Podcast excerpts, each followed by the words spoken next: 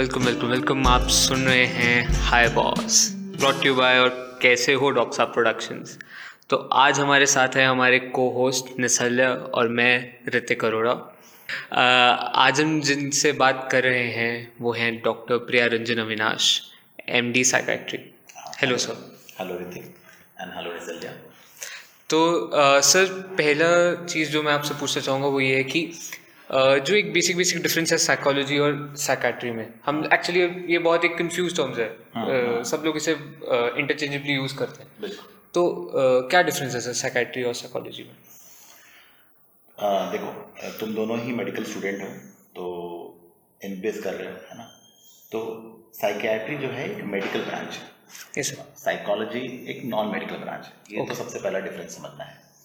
तो एक साइकोलॉजी पढ़ाई कैसे करते हैं? साइकोलॉजी आप ग्रेजुएशन करते हैं BA in psychology MA in psychology उसके बाद और ज़्यादा पढ़ाई करते हैं तो पी एच डी या एम फिल करते हैं। बट एक साइकियाट्रिस्ट बनने के लिए आपको एम बी बी एस तो करना ही पड़ेगा। इंडिया में एम बी बी एस करना पड़ता है किसी और कंट्री में बाहर की कंट्री में एम डी करना पड़ेगा। लेकिन एक बेसिक मेडिकल डिग्री एजुकेशन चाहिए ही चाहिए before one can become a psychiatrist okay sir on the other hand psychologist को मेडिकल डिग्री की आवश्यकता नहीं पड़ती हम्म। क्योंकि वो मेडिकल डॉक्टर नहीं होते। जैसे कि उनके एजुकेशन में डिफरेंस है तो ठीक उसी तरीके से उनके काम में भी डिफरेंस है।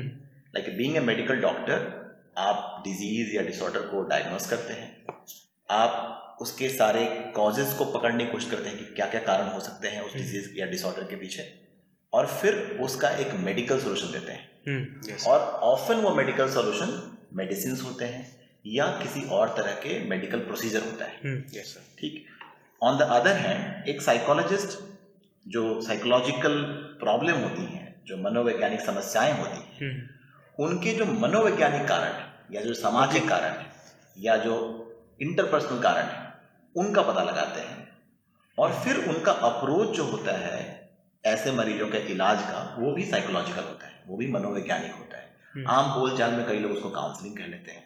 हालाँकि काउंसलिंग एक शब्द अपने आप में संपूर्ण शब्द नहीं है होल वर्ड नहीं बिकॉज़ काउंसलिंग बहुत बेसिक चीज़ होती है बट एक क्लिनिकल साइकोलॉजिस्ट जो एक ट्रेन क्लिनिकल साइकोलॉजिस्ट होता है वो एक बहुत ही स्ट्रक्चर्ड तरीके से साइकोथेरेपी करता है। Okay okay. पर वो साइकोथेरेपी वापस से किसी न किसी तरह की बातचीत से संबंधित होती है। उसमें किसी तरह के दवाइयाँ किसी तरह का मेडिकल ट्रीटमेंट नहीं होता है। तो ये डिफरेंस है एक साइकियाट्रिस्ट और साइकोलॉजिस्ट का। उनके एजुकेशन में और उनके काम में। यस सर सो सर हम अगर इसको सम अप करें तो essentially speaking psychologist vocal therapy देते हैं एंड जो साइकाइट्रिस्ट होते हैं वो मेडिकल थेरेपी देते हैं। हम्म, कह सकते हो बिल्कुल। यस बिल्कुल। तो सर मैं आपसे ये पूछा था कि जो हमारी अभी की गवर्नमेंट पॉलिसीज़ हैं उसके हिसाब से दोनों को साथ में काम करना ज़रूरी है या ऐसा कुछ है कि बेटर रिजल्ट्स मिलते हैं? देखो एक्चुअली कैसा है ना बहुत लोगों को साइकियाट्री जैसे तुम्हें भी कंफ्यूजन था बीइंग ए मेडिकल स्टूडेंट बहुत लोगों को साइकियाट्री और साइकोलॉजी का जैसे कंफ्यूजन है। उन्हें लगता है कि सिर्फ़ मेंटल इलनेसेज ही एक ऐसा फ़ील्ड है या साइकियाट्री ऐसा फ़ील्ड है जहाँ पे एक सपोर्टिव थेरेपिस्ट की ज़रूरत पड़ती है बट ऐसा नहीं है। आप जैसे ऑर्थोपेडिशियन एक ऑर्थोपेडिशियन बिना फिजियोथेरेपिस्ट के हेल्प के शायद काम नहीं कर पाएगा। बिकॉज़ आप उसकी दवाइयाँ दे देंगे सर्जरी कर देंगे। बट जो रिहेबिलिटेशन वाला पार्ट है बिल्कुल। वो तो एक फिजियोथेरेपिस्ट ही कर सकता है। सेम आपको जाता है न्यूरोलॉजी में। एक न्यूरोलॉजिस्ट है वो एक न्यूरो फिजियोथेरेपिस्ट के कोलेबोरेशन में ही ठीक से काम कर सकता है या न्यूरो सर्जन है चेस्ट फिजिशियन है। अगर वो कोई कोई ट्रीटमेंट कर रहा है तो साथ में अगर चेस्ट फिजियोथेरेपी हो तो ज़्यादा अच्छा काम करता है। सो hmm. बेसिकली so ऐसा नहीं है कि सिर्फ़ साइकियाट्री में एक साइकोलॉजिस्ट की ज़रूरत है। hmm. कुछ एस्पेक्ट्स ऑफ़ द डिज़ीज़ और डिसऑर्डर को ट्रीटमेंट में वोकल थेरेपी है जैसे निसलिया ने कहा कि वोकल थेरेपी है। hmm. कह सकते हैं काउंसलिंग या साइकोथेरेपी का बहुत इंपॉर्टेंट योगदान है। बट ये सिर्फ़ साइकियाट्री में नहीं है बाकी ब्रांचेस ऑफ़ मेडिसिन में भी आप किसी न किसी पैरामेडिकल की हेल्प लेते हैं ट्रीटमेंट को कंप्लीट करने के लिए. होल बनाने के लिए। सेम यहाँ भी है। गवर्नमेंट की पॉलिसी से अगर आप मुझे नहीं पता शायद आप ये कहना चाहते हैं कि दोनों बराबर हैं। अगर आप ये कहना चाहते हैं तो बराबरी की बात थोड़ी सी कंट्रोवर्शियल हो जाएगी क्योंकि दोनों का एजुकेशन ही अलग है। शुरू से ही अलग है। बारहवीं के बाद से ट्वेल्थ के बाद से ही दोनों का एजुकेशन अलग है। ट्वेल्थ के बाद ट्वेल्थ तक साइंस पढ़ता है एक मेडिकल स्टूडेंट और उसके बाद साइंस ही पढ़ता जाता है। जबकि किसी को साइकोलॉजिस्ट अगर बनना है तो उसको ट्वेल्थ तक साइंस पढ़ने की ज़रूरत भी नहीं है। है ना? वो ह्यूमनिस्ट ब्रांचेस में आते हैं। ठीक है? तो सर इससे एक एक और बहुत बड़ा स्टीरियोटाइप होता है कि जो मेंटल uh, इलनेसेस होती है वो लाइक उस उस लेवल पे नहीं होती है जो एक फ़िज़िकल इलनेसेस होती है फॉर एग्जांपल जो uh, एक काफ़ी इसके रिलेशन बहुत बड़ा एक स्टीरियोटाइप है। बिल्कुल तुमने सही बोला ये स्टीरियोटाइप ही है Yes, मेडिकल इलनेस और साइकेट्रिक इलनेस या मेंटल इलनेस और फ़िज़िकल इलनेस काफ़ी डिफरेंट है। सर ऐसा है नहीं देखो फ़िज़िकल इलनेसेस हमारे बॉडी के किसी न किसी तरह के डिसफंक्शन से अराइज करता है। मेंटल इलनेस हमारे ब्रेन के डिसफंक्शन से अराइज करता है। यस अच्छा ब्रेन में माइंड एक बड़ा ही इम्पोर्टेंट हिस्सा है। यस सर हालाँकि अभी तक का मॉडर्न साइंस ये नहीं कह सकता कि हमारा माइंड एग्जैक्टली कहाँ है। यस सर बट डेफिनेटली वो हमारे ब्रेन का एक इंपॉर्टेंट हिस्सा है। यस सर बट हाँ लोकलाइज करके एक हिस्से को बोलो कि ये माइंड है तो ये मुश्किल है। मुश्किल। ठीक है? वो नहीं पॉसिबल है। तो फ़िज़िकल इलनेस बॉडी के डिसफंक्शन से अराइज करता है। मेंटल इलनेस ब्रेन के और माइंड के डिसफंक्शन से शुरू होता है अराइज करता है। सर और हम सबको पता है कि हमारा माइंड और ब्रेन हमारे पूरे बॉडी का कितना इंपॉर्टेंट पार्ट है। सर अगर हमारा माइंड या ब्रेन ठीक से काम ना करे तो हमारे बॉडी के बाकी सारे ऑर्गन्स सही सलामत होते हुए भी ठीक से काम नहीं करेंगे। At any time, if somebody says that mental illness is not as severe as physical illness, uh, ये तो बिल्कुल सही नहीं होगा। सर ये उतना ही सीरियस है एट टाइम्स उससे ज़्यादा सीरियस दिखता है। बिल्कुल। तो सर मे बी ये आपका कारण था साइकाट्रिस्ट बनने का? मेरा कारण साइकेट्रिस्ट बनने का uh, हर किसी की अपनी पर्सनल जर्नी यस सर कि कोई भी स्पेशलिस्ट डॉक्टर होगा जिस ब्रांच को भी उसने चूज़ किया होगा उसके कुछ ना कुछ कारण होंगे कि उसने क्यों चूज़ किया। अ, आजकल के जो हमारे एंट्रेंस एग्ज़ाम का कल्चर है यस सर उसमें अदर फैक्टर्स भी हो सकते हैं जिसकी वजह से कई लोग ऐसे ब्रांचेस चूज़ करते हैं जो उन्हें शायद नहीं चाहिए होता है। बट मेरे केस में ये हमेशा था कि मुझे साइकियाट्रिस्ट ही बनना था। अ, जब से मैं एमबीबीएस करना शुरू किया तो मुझे माइंड में बहुत इंटरेस्ट था क्योंकि मुझे माइंड बहुत ही क्रिप्टिक चीज़ लगती थी बड़ी एक ऐसी चीज़ लगती थी क्योंकि समझ में नहीं आ रहा है कि क्या है। So being a student of science all of us naturally get drawn to something which is very mysterious Yes, sir. Yes sir क्योंकि साइंस का पूरा कॉन्सेप्ट यही है कि भाई पता लगाओ खोज लगाओ कि जो चीज़ नहीं पता है उसको समझो। यस सर एंड वो चीज़ जब मैंने जब मैंने एमबीबीएस स्टार्ट किया और फ़र्स्ट ईयर के अपने जो सब्जेक्ट्स होते हैं एनाटमी फिजियोलॉजी बायोकेमिस्ट्री वगैरह जब पढ़े तो कहीं ना कहीं लग रहा था कि ये चीज़ बहुत ही स्ट्रक्चर्ड और क्रूड है बॉडी के बीमारियों को समझने के लिए तो ठीक है। लेकिन माइंड की समस्याओं को समझने के लिए एक बहुत ही क्रूड अप्रोच है। Yes, तो कहीं ना कहीं we are missing on it because तो शायद ये मिसिंग वाला जो क्यूरियोसिटी था वो पूरा एमबीबीएस तक मेरे केस में चला। और definitely by the end of final MBBS हम लोग की पोस्टिंग भी होती थी हम लोग की भी होती है साइकियाट्री पोस्टिंग होती थी। बट मेरा पर्सनल अनुभव यह था कि मेरी जो साइकियाट्री की पोस्टिंग थी वो इतनी इंटरेस्टिंग नहीं थी जितना मेरे दिमाग में वो कॉन्सेप्ट था। और शायद बहुत लोगों का ये पर्सनल अनुभव होगा। कि जो हमने सोच के रखा था कि ऐसा कुछ होगा साइकियाट्री में देखने को और वैसा कुछ होगा वो शायद नहीं दिखता है। तो हम कई सारे डिसिल्यूजन भी हो जाते हैं ड्यूरिंग आवर एमबीबीएस के टाइम में कि क्या सोचा था और ये तो कुछ खास निकला नहीं। बट वो चीज़ ने मुझे डिसिल्यूजन करने के बजाय और आई वुड से पुश किया। ओके कि समझने के लिए कि कहीं शायद हम जहाँ पढ़ रहे हैं जो सिखा रहे हैं उसको हम ठीक से नहीं समझ पाए या हमारा कहीं ना कहीं नेचुरल बायस था। या बहुत सारे टाइम तो हमारी अंडरस्टैंडिंग साइकियाट्री को लेकर के even being a medical doctor आप सब स्टूडेंट हैं और आपके बहुत सारे ऑडियंस एज स्टूडेंट होंगे कि हमारी कॉन्सेप्ट जो मेडिकल मेंटल इलनेस को लेकर के है वो काफ़ी हद तक मीडिया फ़िल्म मीडिया कह लीजिए टेलीविज़न मीडिया कह लीजिए उनसे गवर्न होती है। सर और हमें लगता है यही मेंटल इलनेस है जैसा फ़िल्मों में दिखाया जाता है। सर और ऐसे ही मेंटल इलनेस का ट्रीटमेंट होता है जैसा फ़िल्मों में दिखाया जाता है। और अगर हमारा अंडरस्टैंडिंग मेंटल इलनेस का जो बना हुआ है वो फ़िल्मों को देख के बना है तो बिल्कुल हम लोग गलत हैं। यस सर बिल्कुल क्योंकि फ़िल्मों में जैसा दिखाया गया है अभी थोड़ी देर पहले आपसे बात भी हो रही थी एक टॉपिक को लेकर के तो मैं भी वही बोल देता हूँ कि एक टॉपिक था कि डिसोसिएटिव आइडेंटिटी डिसऑर्डर को के। यस सर कि फ़िल्मों में अक्सर कई सारी फ़िल्में हैं ना आप परिचित देखी होगी और इंग्लिश में भी बहुत सारी बनी है यस सर हिंदी में भी भूल भुलैया बनी है। यस सर ऐसी बहुत सारी पिक्चर्स बनी है जिसमें आपको दिखेंगे कि भाई एक इंसान का पर्सनालिटी सडनली कुछ और बन जाता है और फिर एकदम से ड्रामेटिकली कुछ और हो जाता है। सर तो अब बड़ा ही इंटरेस्टिंग लगता है। बट जब हम ये कॉन्सेप्ट लेकर के अगर आप कल को साइकेट्री वार्ड में और साइकेट्री पोस्टिंग में जाते हैं तो हमें ऐसा कुछ दिखता नहीं। तो वी थिंक दैट ये तो बस ऐसे ही है कुछ हाँ। खास देखने को मिला ही नहीं। यस सर तो बेसिकली फ़िल्म तो होती है ड्रामा नाम ही ड्रामा है। यस सर फ़िल्मों में जिस तरह से फाइट होती है जैसे गाने होते हैं कितने ड्रामेटिक होते हैं। रियल लाइफ में तो ऐसा नहीं होता।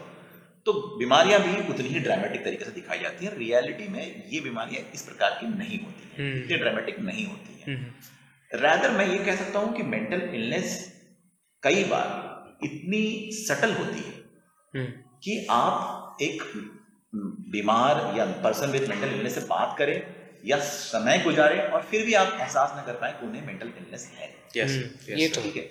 ये बहुत सटल होती है हम्म, अक्सर बहुत सटल होती है। तो ये चीज़ें हैं इसके पीछे कई लोगों का कैसा है जैसे कि जब मैंने पहली बार साइकेट्री चूज़ करने का डिसीज़न लिया पीजी एंट्रेंस के बाद तो बहुत सारे लोग जो फैमिली के थे फ्रेंड्स थे कलीग्स थे वो बड़े सरप्राइज़ हुए शॉक्ड हुए रहते हम्म, और कई ने मुझे डिस्करेज किया हम्म, कि क्या कर रहे हो ये और लोग आम बोलचाल में पागलों के डॉक्टर ऐसे शब्दों का इस्तेमाल किया जो कि ऑब्वियसली सही नहीं है बट समाज को तो नहीं बदल सकते एकदम से हम्म, यस तो यही कॉन्सेप्ट था कि सब पागलों के डॉक्टर होते हैं और मेंटली इल इंसान बहुत ही सोसाइटी से बिल्कुल ही कटे हुए होते हैं Yes, और वो हम्म, बहुत ही हम्म, अजीबो गरीब लोग होते हैं और उनका इलाज करने वाले डॉक्टर भी वैसे ही अजीबो गरीब बन जाते हैं। हम्म, yes, इंटरेस्टिंग तो ये भी. है लोग ऐसा भी कहते थे। बट मेंटल इलनेस की डिग्रीज होती है। जैसे कोई फ़िज़िकल इलनेस है। हम्म, वैसे उसकी भी डिग्री होती है। हर फ़िज़िकल इलनेस उतना सीरियस नहीं होता और जानलेवा नहीं होता।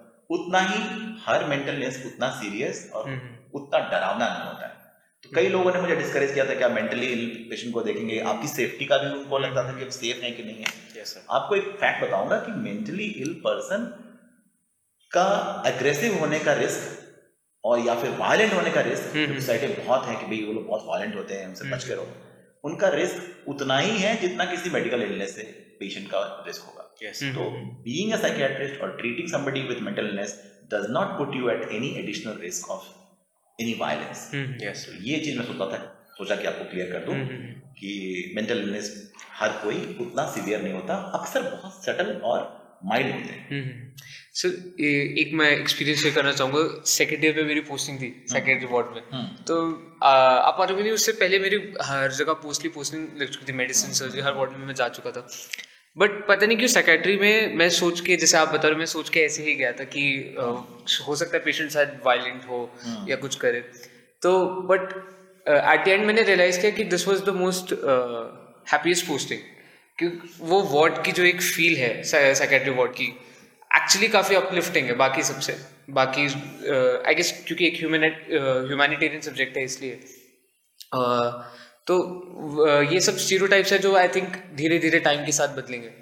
बदल रहे हैं बदल, बदल रहे हैं। हैं, एक नया जनरेशन जो है जैसा बहुत लोगों का ऐसा मानना था कि पहले मेंटल इलनेस का कोई ट्रीटमेंट था ही नहीं। यस हम्म। यस क्योंकि जैसे मैंने आपको कहा कि ये सबसे मिस्टीरियस मेडिकल ब्रांचेज में से एक है।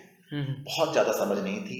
पुराने आपसे कह लो कि आज से सौ डेढ़ सौ साल पहले की जो साइकियाट्री का जो अंडरस्टैंडिंग था बहुत लिमिटेड था। क्योंकि ब्रेन के स्ट्रक्चर और उसकी फंक्शनिंग को समझने के लिए जो आज के टाइम में सीटी स्कैन है एमआरआई है हम्म। पेट स्कैन है बहुत तरह के फंक्शनल स्कैन्स हैं वो थे ही नहीं। हम्म, हम्म, तो काफ़ी हद तक अटकलों वाला ब्रांच था। कि हम्म, हम्म, ऐसा होता होगा। हम्म, और एजम्पशंस पे बहुत सारा मेंटल इलनेस का अंडरस्टैंडिंग थी। हम्म। और ट्रीटमेंट भी एजम्पशंस बेस्ड ही थे। Yes. पूरा का पूरा एजम्पशंस और एक्सपेरिमेंट था। हम्म, यस थेरेपी का जो- एक तरह का yes.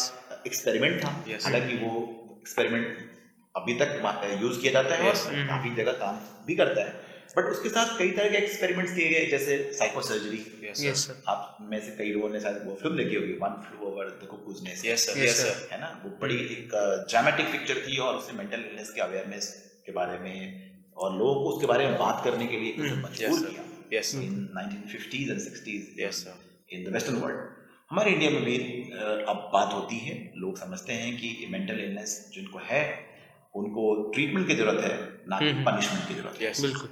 सर फॉर एग्जांपल जैसे लोबोटमीज हो गई।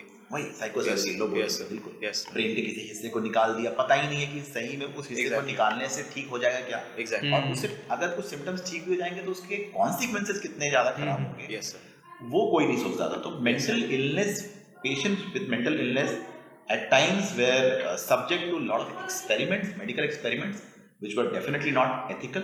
Yes sir और लेकिन करंट मेडिकल अंडरस्टैंडिंग जो है मेंटल इलनेस को लेकर के वो काफ़ी बदल चुकी है। यस सर और काफ़ी सारे नए नए इंफॉर्मेशन नॉलेज हमारी बढ़ी है।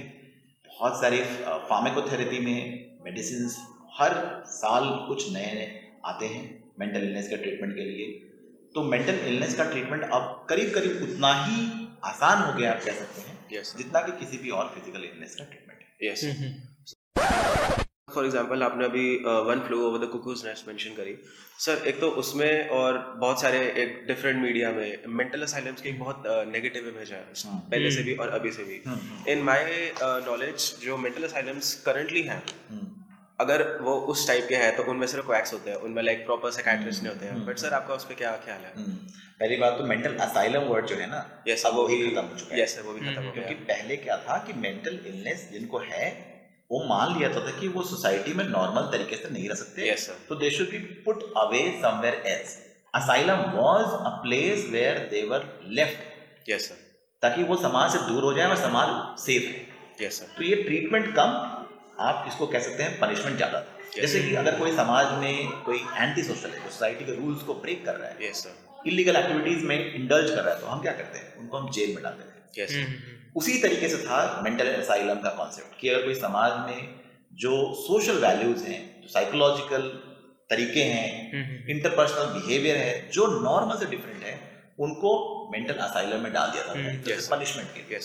काफ़ी रेयरली रेयरली ऐसा होता होगा कि कोई मेंटल असाइलम से ठीक होके आता होगा। So they were usually put away so that society feel safe without them but वो कॉन्सेप्ट बिल्कुल चेंज हो चुका है। जैसे जैसे अंडरस्टैंडिंग मैंने कहा कि मेंटल इलनेस के बारे में बढ़ी है वैसे वैसे number of mental asylums world over काफ़ी कम हो गई है। यहाँ तक कि अब तो आप इंडिया में मेंटल असाइलम्स को आप काउंट कर सकते हैं। फिंगर्स पे। और असाइलम अब उन जगहों का भी नाम है भी असाइलम नहीं है। हम्म, अब या तो जगहों का नाम इंस्टीट्यूट है या ऐसे हॉस्पिटल्स हैं but is nothing like a mental asylum now हाँ कुछ जगह अभी भी करीब करीब असाइलम जैसे काम करते हैं। जिसको आपने कहा क्वैक्स उनको चलाते हैं। यस सर तो उसमें एक है addiction centers Yes, sir. Yes, sir. लीजिए। यस पूरे इंडिया में और खासतौर पर जहाँ से मैं बोल रहा हूँ अ, देहरादून से मैंने यही देखा है कि जो डी एडिक्शन सेंटर्स हैं वो मोस्टली वो लोग चलाते हैं जिन Yes, लोगों के पास कोई फॉर्मल मेडिकल एजुकेशन नहीं होता exactly. है। एग्जैक्टली हम्म, और ना ही उनका ट्रीटमेंट का तरीका साइंटिफिक होता है। यस इसके पीछे भी कारण है क्योंकि एडिक्शन को भी एक साइकोलॉजिकल से ज़्यादा मोरल प्रॉब्लम समझते हैं। Yes sir. Yes sir society का अंडरस्टैंडिंग ये है कि जो इंसान नशा करता है या एडिक्ट बन जाता है बुरा है। वो गलत इंसान है वो बुरा है। तो बुरे इंसान को तो पनिशमेंट मिलना चाहिए। हम्म। ये कॉन्सेप्ट है। और इस वजह से ऐसे पेशेंट को अक्सर इस तरह के एडिक्शन डी एडिक्शन सेंटर्स में काफ़ी टाइम तक रिहैबिलिटेशन होम बोलते हैं कई बार इनको। Yes, कुछ रिहैबिलिटेशन नहीं होता है। यस सर वहाँ पे छोड़ दिया जाता है। बट जो अभी अंडरस्टैंडिंग है एडिक्शन को लेकर के वो तो यही कहती है कि एडिक्शन भी एक ब्रेन डिसऑर्डर है। Rather, दो कुछ और मेंटल इलनेसेस के कंपैरेटिवली एडिक्शन के ऊपर जितना स्टडीज़ हुए हैं जितने रिसर्च हुए हैं लास्ट दो तीन डिकेट्स में वो ये दर्शाते हैं कि एडिक्शन बहुत हद तक बहुत हद तक प्रिडोमिनेटली एक ब्रेन इलनेस है। Faulty system of brain functioning है जो आपको कुछ चीज़ों के लिए इतना ज़्यादा बाध्य कर देती है कि आपको सिर्फ़ वहीं से ब्रेन को रिवॉर्ड मिलता है। सर है ना? तो ये ब्रेन का एक फॉल्टी रिवॉर्ड सर्किट की प्रॉब्लम है Yes. ना कि एक मोरल डाइग्रेशन। यस सर तो इसका ट्रीटमेंट बायोलॉजिकल होना चाहिए। जब ये ब्रेन की फॉल्टी फ़ंक्शन की वजह से हुआ है तो उस फ़ंक्शन को दुरुस्त करने के लिए ब्रेन को ठीक करना चाहिए। यस सर तो अब तो असाइलम या रिहेबिलिटेशन होम्स जो एडिक्शन के लिए होते थे उनको ना ही सरकार प्रमोट करती है। और जहाँ कहीं भी होता है ये एक्टिविटीज़ मोस्टली इलीगल है। Yes, तो उनके खिलाफ कार्रवाई भी होती है। यस सर सर इसका क्या एक रीज़न ये हो सकता है कि ऐसे अभी डॉक्टर्स कम हैं साइकेट्री में? हम्म।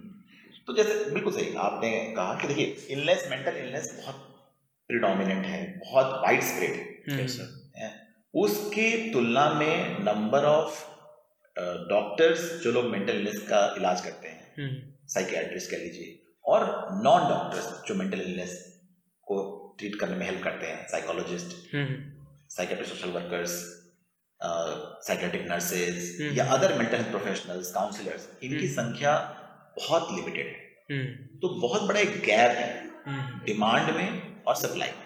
हम्म, तो क्योंकि ये डिमांड सप्लाई का इतना बड़ा गैप है तो उस गैप को फिल करने वाले हम्म, बहुत सारे अनक्वालिफाइड और पार्शली क्वालिफाइड. क्वैक्स उसको फील कर रहे हैं। तो ये एक बहुत बड़ा कारण है।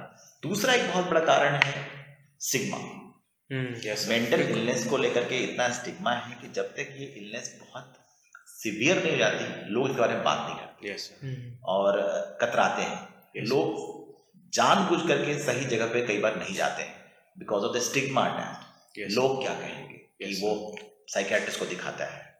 हम्म, तो इसलिए कई बार लोग ऐसे लोग फेथ हीलर के पास जाते हैं। क्योंकि उनको Yes. लगता है कि कहीं ना कहीं ये किसी तरह का प्रॉब्लम ऑफ़ स्पिरिट है Yes. या पुराने कर्म का फल है। हम्म, और तरह तरह की समाज में अवधारणाएँ हैं। हम्म, जिसके इस स्टिग्मा की वजह से साथ में लैक ऑफ़ अवेयरनेस दोनों साथ में जुड़ी हुई चीज़ें हैं। स्टिग्मा भी लैक ऑफ़ अवेयरनेस की वजह से ही हो रहा है। हम्म, तो ये स्टिग्मा और लैक ऑफ़ अवेयरनेस और एक बहुत बड़ा ये जो डिमांड एंड सप्लाई का गैप ये तीन मेन कारण है जिस वजह से आपको ये इतने सारे क्वैक्स दिखते हैं मेंटल का हम्म। इलाज करते हुए। मेंटल इलनेसेस में एक और चीज़ भी होती है। जैसे uh, जिन लोगों को नहीं पता ये उन, उन लोगों के लिए बता रहा हूँ मैं बट दो टाइप की मेंटल इलनेसेस होती है। एक जिसमें पेशेंट को पता होता है कि वो किस इलनेस को फेस कर रहा है एंड एक जिसमें पेशेंट को नहीं पता होता वो किस टाइप की इलनेस फेस कर रहा है।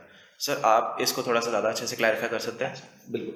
तो देखो ऐसा है कि इसको आप बहुत बेसिक नॉलेज पे जो हमारा एक बेसिक साइंटिफिक नॉलेज है उस हिसाब से मेंटल इलनेस को हम दो ब्रॉड टाइप में क्लासिफाई करते हैं। हम्म, हम्म, जैसा कि निशाल्य ने कहा एक को हम लोग बोलते हैं न्यूरोटिक इलनेसेस Yes. और एक जो दूसरा टाइप है उसको बोलते हैं साइकोटिक इलनेस Yes. हालाँकि ये अगर हम और फाइन तरीके से हम मेंटल इलनेस को समझते हैं तो ये क्लासिफिकेशन भी बहुत सही क्लासिफिकेशन नहीं हम्म, लगता है। अच्छा। बट हाँ फिर भी चीज़ों को सिंप्लीफाई करके समझाने में ये क्लासिफिकेशन बड़ा यूजफुल है। सिंप्लीफाई करके।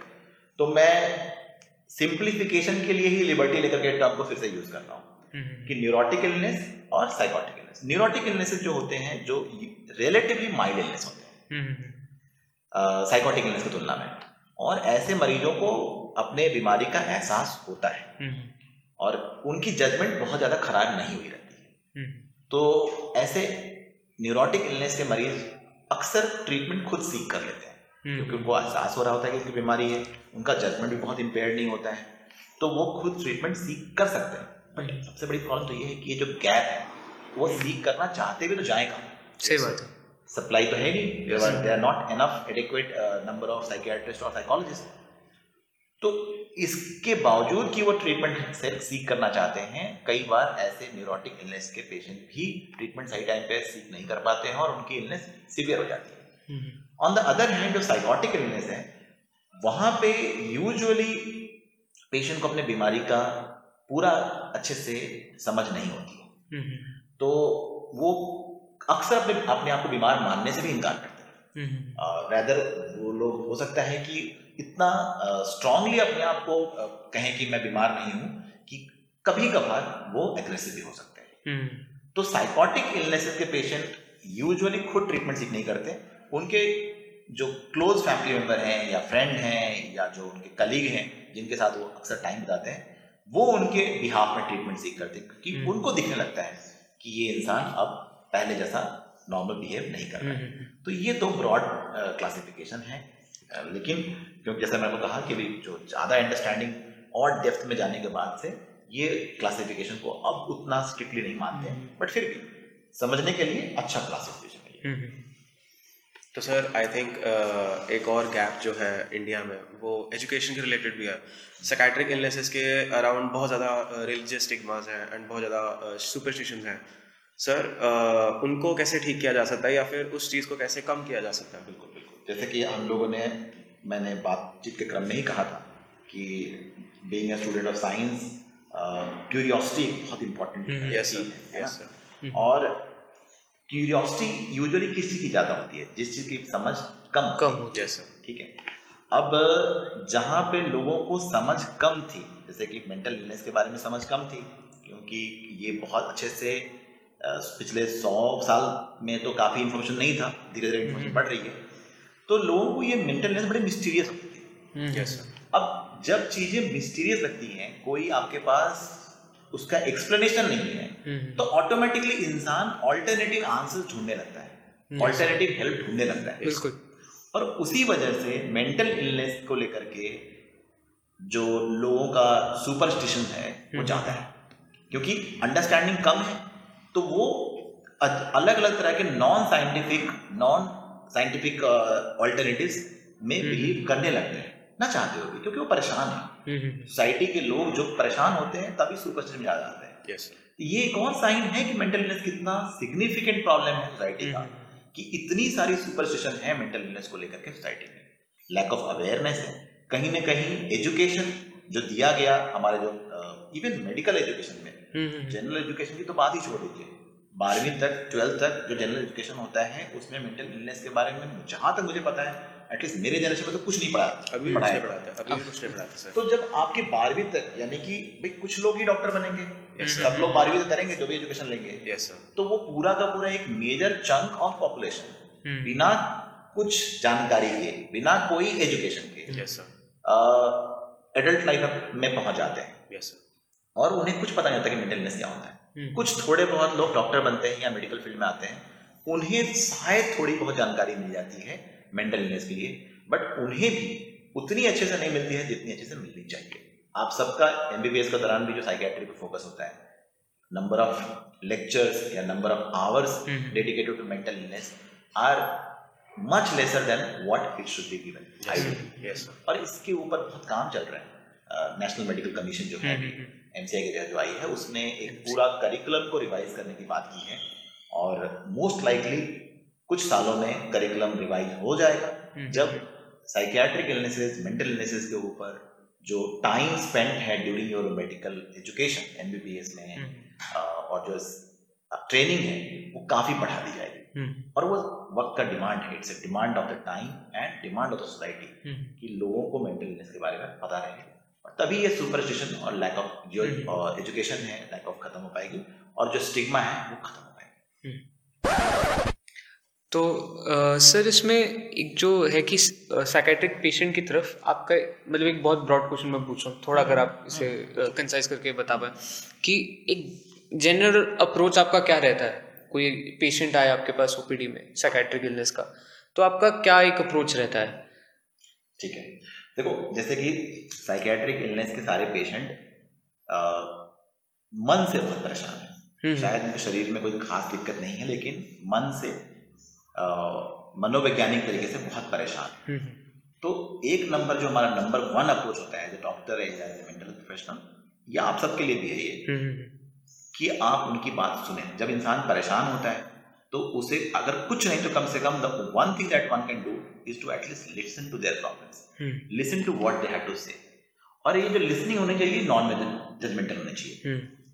तो एज ए डॉक्टर मैं तो ट्रेन हूँ ये काम करने के लिए मैं करता भी हूँ बट hmm. मैं कहूँगा कि हर मेडिकल डॉक्टर को यह करना चाहिए yes, कि when somebody talks about their problems specially the problems of psychological in nature emotional in nature one should give very patient listening to that and those listening has to be non judgemental एक तो ये तो हम उनकी बातें सुनते हैं non judgemental तरीके सुनते हैं hmm. और दूसरा है सुन के उस प्रॉब्लम को समझने की कोशिश करते हैं जिसको हम लोग बोलते हैं एम्पथी फील करने की कोशिश करते हैं क्योंकि ये सारी प्रॉब्लम्स जैसे मैंने वो कहा मेंटलनेस अक्सर सेटल होती है। तो ये अगर हम उनको साइंस और सिम्टम्स में फंस जाएँगे तो हो सकता है हम उसकी एक्चुअल प्रॉब्लम को समझने में चूक कर देंगे गलती कर देंगे। तो यूजुअली एज ए साइकियाट्रिस्ट हमारा अप्रोच एक पर्सन विद मेंटल इलनेस के साथ ऐसा ही होता है कि उसको सुनते हैं समझते हैं नॉन जजमेंटल तरीके सुनते हैं और उसके साथ एम्पथाइज करते हैं। उसकी बात को उसकी समस्या को फील करने की कोशिश करते हैं।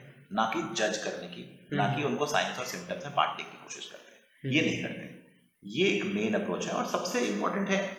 मेंटल इलनेस के पेशेंट को बहुत यूनिक पेशेंट समझने की भी ज़रूरत नहीं है। इस चक्कर में भी कई बार क्या होता है लोग इतना उसको अलग समझने लगते हैं कि वो nobody wants to be ju- uh, considered as some some uh, weird. Yes. Yes sir है ना? तो ये बहुत डॉक्टर्स मेडिकल डॉक्टर्स जिनको साइकेट्रिस्ट नहीं है ऑब्वियसली वो कई बार पेशेंट जो होते हैं मेंटल उनको वियर्ड समझने लगते हैं हम्म। कि ये इनकी बात समझ में नहीं आ रही है हम्म। वियर्ड है कुछ। और वो उस पेशेंट को और पुट ऑफ़ कर देता है हम्म, अपनी. बातें कहने से। बिल्कुल। ठीक है? तो जब तक आप उनको नॉर्मल क्योंकि देखिए ये नॉर्मल से थोड़े से डिविएशन में आ गए हैं। हम्म। जैसे मेडिकल इलनेस में भी नॉर्मल थोड़ी डेविएशन आ जाती है। आप उनको एकदम अबनॉर्मल तो नहीं समझते। बिल्कुल। उसी तरीके से ये नॉर्मल मेंटल हेल्थ से थोड़ी सी डेविएशन आ गई है। हम्म। इनको हम पूरा अबनॉर्मल या वियर्ड नहीं समझते। इनको हम बीमार समझते हैं उस वक्त के लिए। हम्म, तो हम बीमारी को ठीक करते हैं। उस इंसान में कोई खराबी नहीं है। Yes, उस इंसान में बीमारी है। Yes, जो सही टाइम पे पता लग जाए तो ठीक हो सकती है।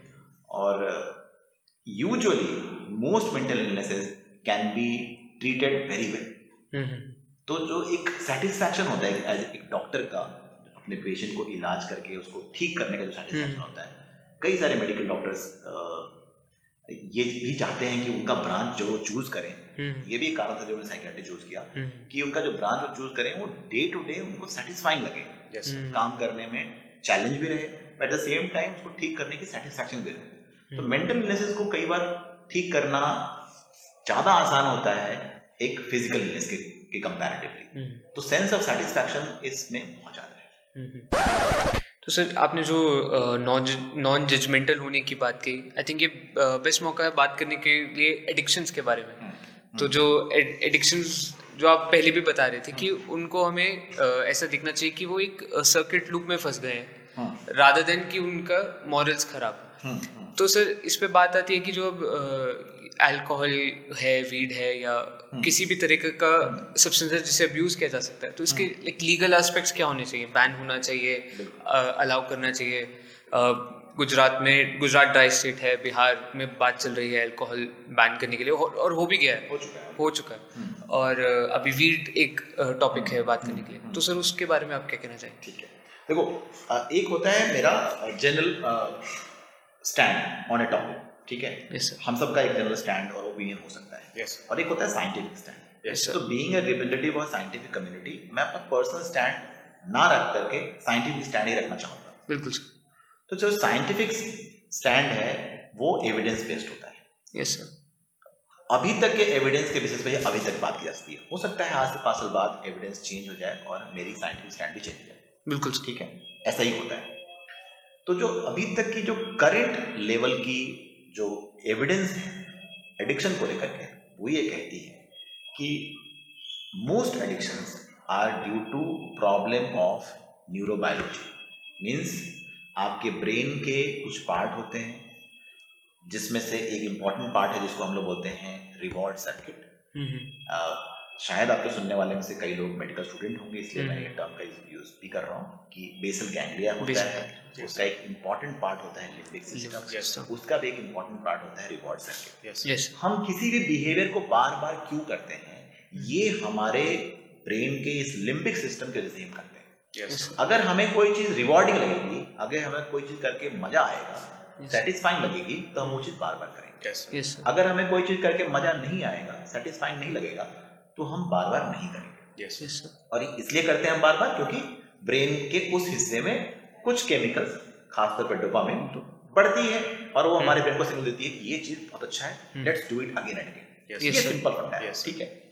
एडिक्शन में क्या होता है कि जो कुछ लोगों के ब्रेन में ये अबनॉर्मलिटी ऐसी होती है कि उनको रिवॉर्ड बार बार चाहिए। Yes sir. और उनको रिवॉर्ड धीरे धीरे कुछ लिमिटेड चीज़ें से ही मिलने लगता है। हम्म।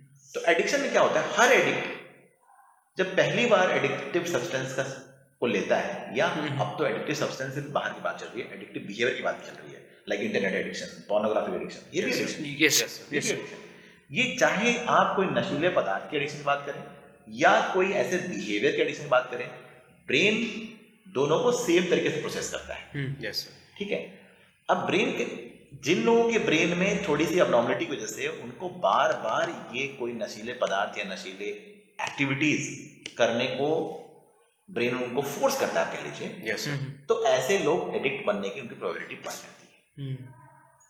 अब सोच के देखिए किसी की ब्रेन की अबनॉर्मलिटी है उसके लिए क्या उसको पनिश किया जाना चाहिए? आप बताइए। नहीं नहीं बिल्कुल करना ये चाहिए उसके हाथ में तो नहीं है उसका ब्रेन Yes, sir.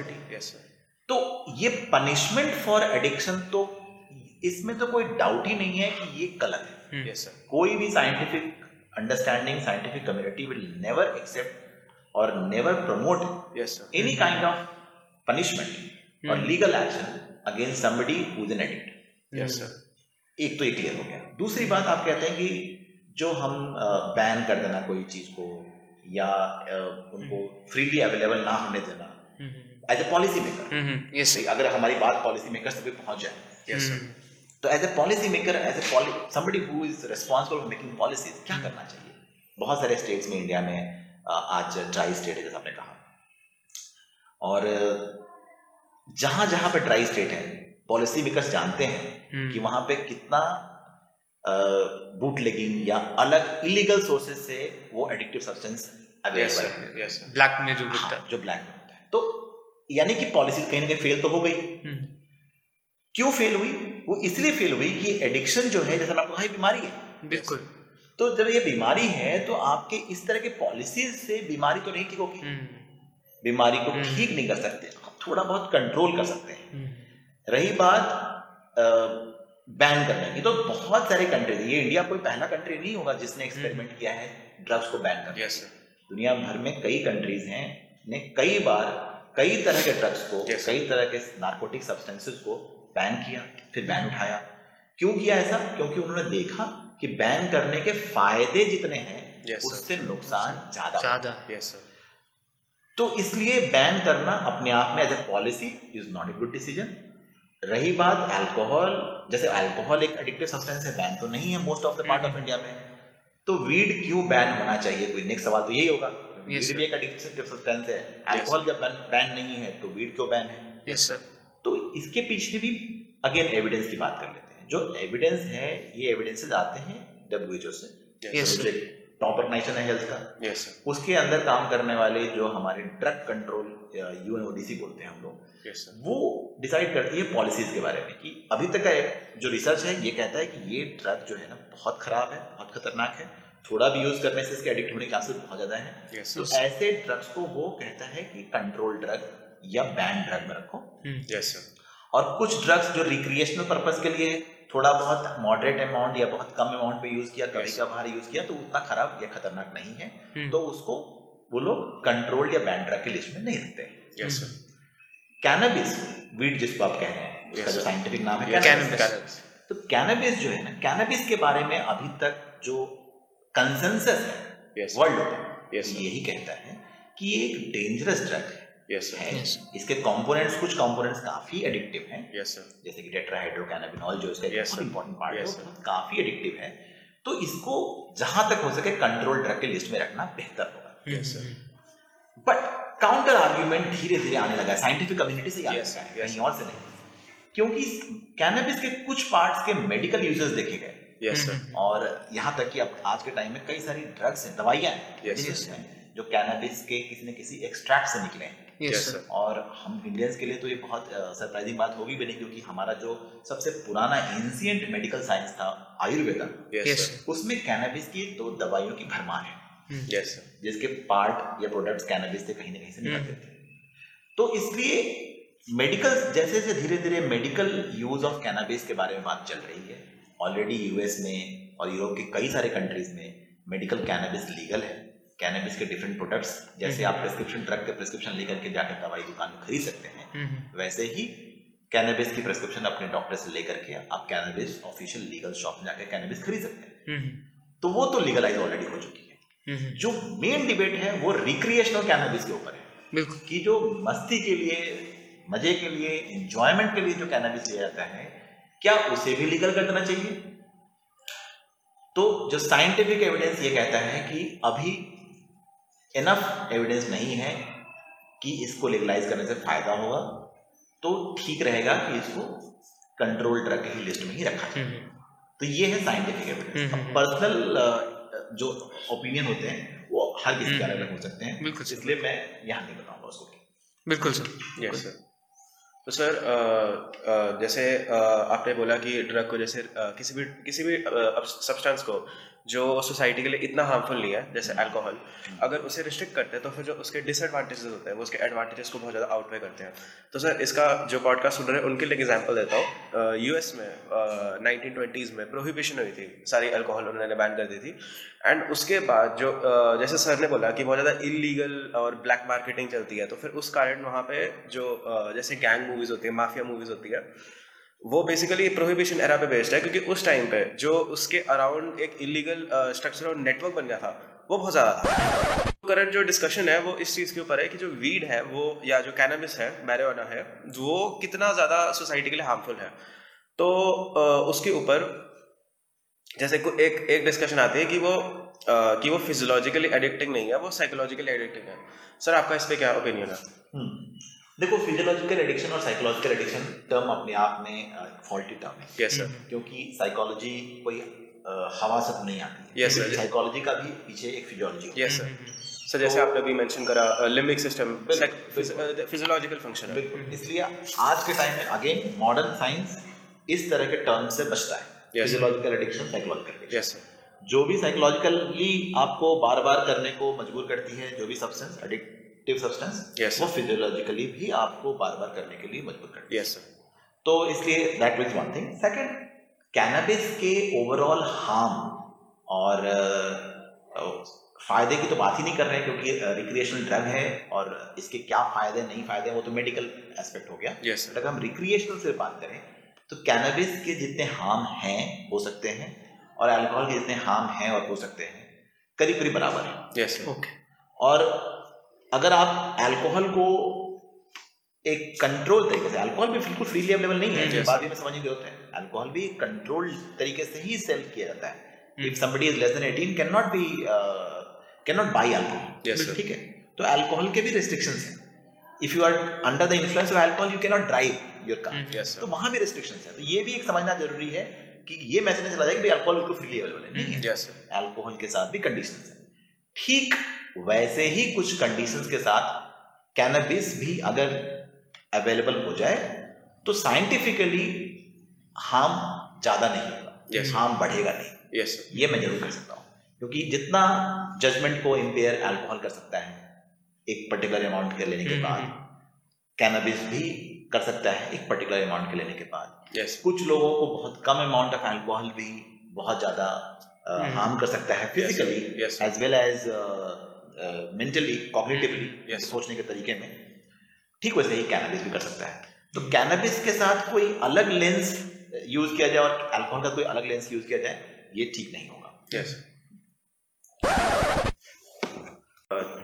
तो सर एक और चीज़ आती है कि जनरली स्पीकिंग करंट जो पॉलिसीज़ है वो रिहैबिलिटेशन की तरफ़ कम है एंड पनिशमेंट की तरफ़ ज़्यादा है। तो सर आपने बोला कि rehabilitation is much more important than कि uh, कोई अगर कोई एडिक्टेड है तो फिर उसे हम पनिश करें।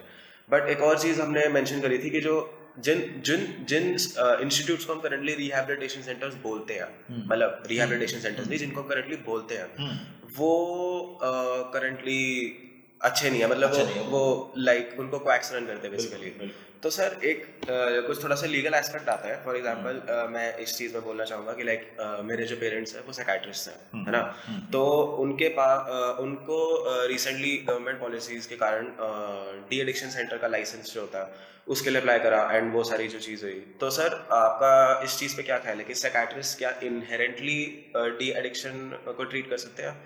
क्या उन्हें लाइसेंसेस चाहिए? एंड क्या जो लाइसेंसेस है वो नॉन साइकाट्रिक लोगों को दिए जा सकते हैं कि नहीं? हम्म, ये एकदम बहुत ही वैलिड और रेलेवेंट है और थोड़ा सा डिबेटेबल भी है। यस सर बट देखिए साइकेट्री के ट्रेनिंग के दौरान आपको एडिक्शन का ट्रीटमेंट का ट्रेनिंग भी दिया जाता है। Yes sir treatment of addiction के लिए आज के लिए most medical students will understand this कि एडिक्शन अब एक सुपर स्पेशलिटी मानी जाती है साइकेट्री के अंदर। और साइके उसकी सुपर स्पेशलिटी डिग्री भी होती है डी Yes, दो चार इंस्टीट्यूट्स में इंडिया में है इन एडिक्शन लेकिन अभी भी प्रिडोमिनेंटली साइकेट्री के जहाँ भी ट्रेनिंग इंस्टीट्यूट्स हैं एमडी कोर्स के दौरान उनको एडिक्शन की भी ट्रीटमेंट की ट्रेनिंग एनफ एडिक्वेट अमाउंट में दी जाती है। तो ऐसा अलग से स्पेशलिटी होगी तभी वो ट्रीट कर पाएँगे ऐसा तो बिल्कुल नहीं है। Yes that is one thing second mostly licensing के पीछे एक कहानी ये है कि most of these de-addiction centers will also be keeping certain drugs which are controlled or banned drugs yes sir because they come under NDPS Act. Yes sir तो अगर उनके ऊपर कोई कंट्रोल नहीं होगा एंड कंट्रोल करने का बेस्ट तरीका गवर्नमेंट को अभी तक यही लगता है कि लाइसेंस के रूप में कंट्रोल करो उनको। यस सर तो अगर कोई कंट्रोल का तरीका नहीं रहेगा तो कहीं ना कहीं उनको लगता है कि इन ड्रग्स का मिसयूज ना हो जाए। यस मार्केट में आ जाए मिसयूज हो जाए। तो हम्म। इसके लिए गवर्नमेंट एडिक्शन के ट्रीटमेंट सेंटर्स जिसको डी एडिक्शन ट्रीटमेंट सेंटर बोलते हैं उसके लिए थोड़ा और स्ट्रिक्ट पॉलिसीज़ रखी हुई है। उसको लाइसेंस देने के लिए उसके ट्रीटमेंट की गाइडलाइंस को देखती है उसका सुपरविजन ज़्यादा करती है वगैरह वगैरह। ये तो हुआ आइडियली क्या वो करती है और करना चाहिए। बट इसके आड़ में बहुत सारे गलत काम भी हो रहे हैं। मोस्टली एडिक्शन सेंटर्स जैसा कि निसल्या ने कहा कि जो वो लोग चला रहे हैं जो लोग एक्चुअली क्वालिफाइड नहीं है। बट गवर्नमेंट ने इसको ठीक करने की कोशिश अपने पॉलिसी लेवल पे तो कर ली है। मेंटल हेल्थ केयर एक्ट 2017 जब आया उसने क्लियरली कहा है कि कोई भी एडिक्शन सेंटर एक साइकियाट्रिस्ट उसका वहाँ पे होना ज़रूरी है उसके बिना तो लाइसेंस दिया ही नहीं सकता है। यस सर तो ये तो रियलिटी है लेकिन जो देखने को मिलता है वो कुछ और है। क्यों? इसके पीछे कारण ये है क्योंकि अभी तक एडिक्शन सेंटर्स असाइलम की तरह काम कर रहे हैं। वहाँ पे पेशेंट बंद कर दिए जाते हैं विदाउट देयर कंसेंट और उन्हें फिजिकली बाहर मूवमेंट अलाउ नहीं होता है। यस ये ट्रीटमेंट का तरीका जब तक ये ट्रीटमेंट का तरीका रहेगा तब तक डी एडिक्शन सेंटर को एक्स लोग ही चलाएँगे। यस सर जैसे ही जब तक हमारा ट्रीटमेंट का अप्रोच चेंज नहीं होगा साइंटिफिक नहीं होगा और हम लोग इंडोर केयर से मूव करके डीएडिक्शन सेंटर्स को आउटडोर केयर की तरफ़ मूव करना पड़ेगा। हम्म। और तभी जाकर के क्वैक्स का जो इतना सारा आप देख रहे हैं कि इन्फ्लुएंस देख रहे हैं डीएडिक्शन हम्म। सेंटर में कम नहीं होगा।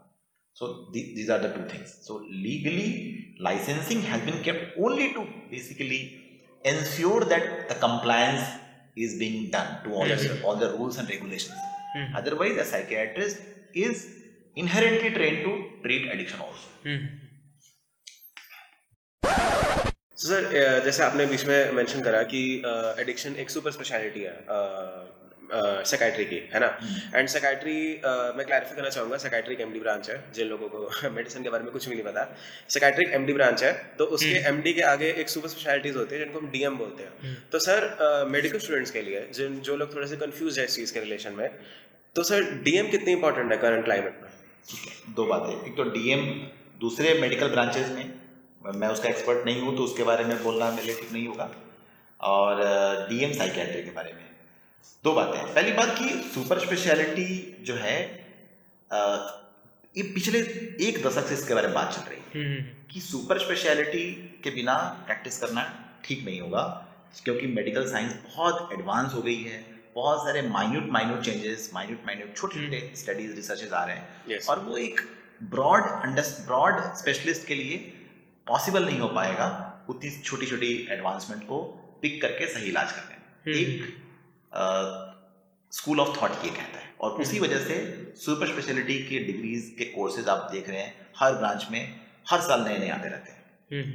इसके ऑपोजिट स्कूल ऑफ़ थॉट और जिससे मैं मैं भी अग्री करता हूँ वो कहते हैं कि अगर हम इतनी ज़्यादा माइक्रो लेवल पे अगर specially in for country like India yes यहाँ पे डॉक्टर्स की इतनी कमी है यस सर अगर इतने माइक्रो लेवल पे हम उनको स्पेशलाइज करते जाएँगे तो मेजोरिटी ऑफ़ द पेशेंट का केयर हैम्पर्ड हो जाएगा। इंडिया जैसे कंट्री के लिए public health much more important है देन सुपर स्पेशलिटी क्योंकि हमारे कंट्री में बहुत पॉपुलेशन है डॉक्टर्स की संख्या अभी भी बहुत लिमिटेड है। और हमारे यहाँ के कंट्री के अभी भी प्रीडोमिनेंट इलनेसेस जो कि सबसे ज़्यादा सोसाइटी को अफेक्ट करती है। वो इन्फेक्शियस इलनेसेस हैं। और वो एक ब्रॉड स्पेशलिटी तो छोड़िए एक अंडर ग्रेजुएट मेडिकल एजुकेशन के लेवल पे भी ट्रीट की जा सकती है और करनी चाहिए। तो इस वजह से हमारे यहाँ सुपर स्पेशलिटी किसी भी ब्रांच में इतना ज़्यादा उसको महत्व देना ठीक नहीं है। यस दूसरी बात सुपर स्पेशलिटी के चक्कर में क्या होता है कि धीरे धीरे धीरे आप इतना नैरो हो जाते हैं अपने अंडरस्टैंडिंग में कि वो कहीं ना कहीं आपके ओवरऑल ट्रीटमेंट क्लिनिकल एक्यूमेंट को भी अफेक्ट करने लगता है। आपकी सोच बहुत लिमिटेड होती जाती है तो कई बार जो ऑब्वियस होता अगर आपकी अंडरस्टैंडिंग ब्रॉड होती जो ऑब्वियस है वो आप छोड़ देते हैं वो मिस कर जाते हैं सर और आप बहुत रेयर और नॉट सो ऑब्वियस की तलाश में रहने लगते हैं। आप जो अपनी स्पेशलिटी है सर उसकी तरफ़ बायस आना शुरू हो जाता है। हाँ तो इस इस वजह से सुपर स्पेशलिटी में ये बहुत बड़ी प्रॉब्लम तो सुपर स्पेशलिटी ऐसा नहीं होना चाहिए कि कोई एक पेशेंट डायरेक्टली सुपर स्पेशलिटी पे आ जाए। It should be always by referral yes sir a broad specialist should, should see ideally a doctor in the community should see yes sir then it should go to a broad specialist Yes, and sir. then from broad specialist it should, it should go to super specialist but India में ऐसा है नहीं कोई भी patient जब चाहे super specialist के पास जा सकता है और दिखा भी सकता है तो इसलिए ठीक Yes, sir. नहीं है साइकेट्री में सुपर स्पेशलिटी की अभी तक उतनी ज़रूरत मुझे महसूस नहीं होती क्योंकि जितना अभी तक अंडरस्टैंडिंग है साइकेट्रिक इलनेसेस के लिए उसके लिए तीन साल का ब्रॉड स्पेशलिटी का intensive MD course more than enough और नंबर ऑफ़ साइकेट्रिस्ट वैसे ही कम है। तो एक सुपर स्पेशलिटी ला करके लोगों की संख्या डॉक्टर्स की संख्या और आप एक तरह से आर्टिफिशियली घटा रहे हैं। यस सर तो this is not right at least for psychiatry and in general also it should not be promoted so much as it is be promoted as of now Uh, तो thank you sir thank you so much for इतना सब कुछ हमें बताने के लिए और psychiatry को बेसिकली एक uh, इतने कंसाइज फॉर्म में इंट्रोड्यूस करने के लिए। आई आई एम श्योर कोई जो भी ये सुनेगा उसे बहुत मदद पहुंचेगी और एक वो बेटर डिसीज़न ले पाएगा अपनी लाइफ में और अपनी पीजी की चॉइस में। सो थैंक यू सर हाँ thank you and thank you and I hope कि तुम्हारा ये पॉडकास्ट ज़्यादा से ज़्यादा लोगों के पास पहुँचे ताकि ये अवेयरनेस फैलाने का जो हम कोशिश कर रहे हैं Yes, sir. उसमें हम yes sir thank you so thank you all for listening goodbye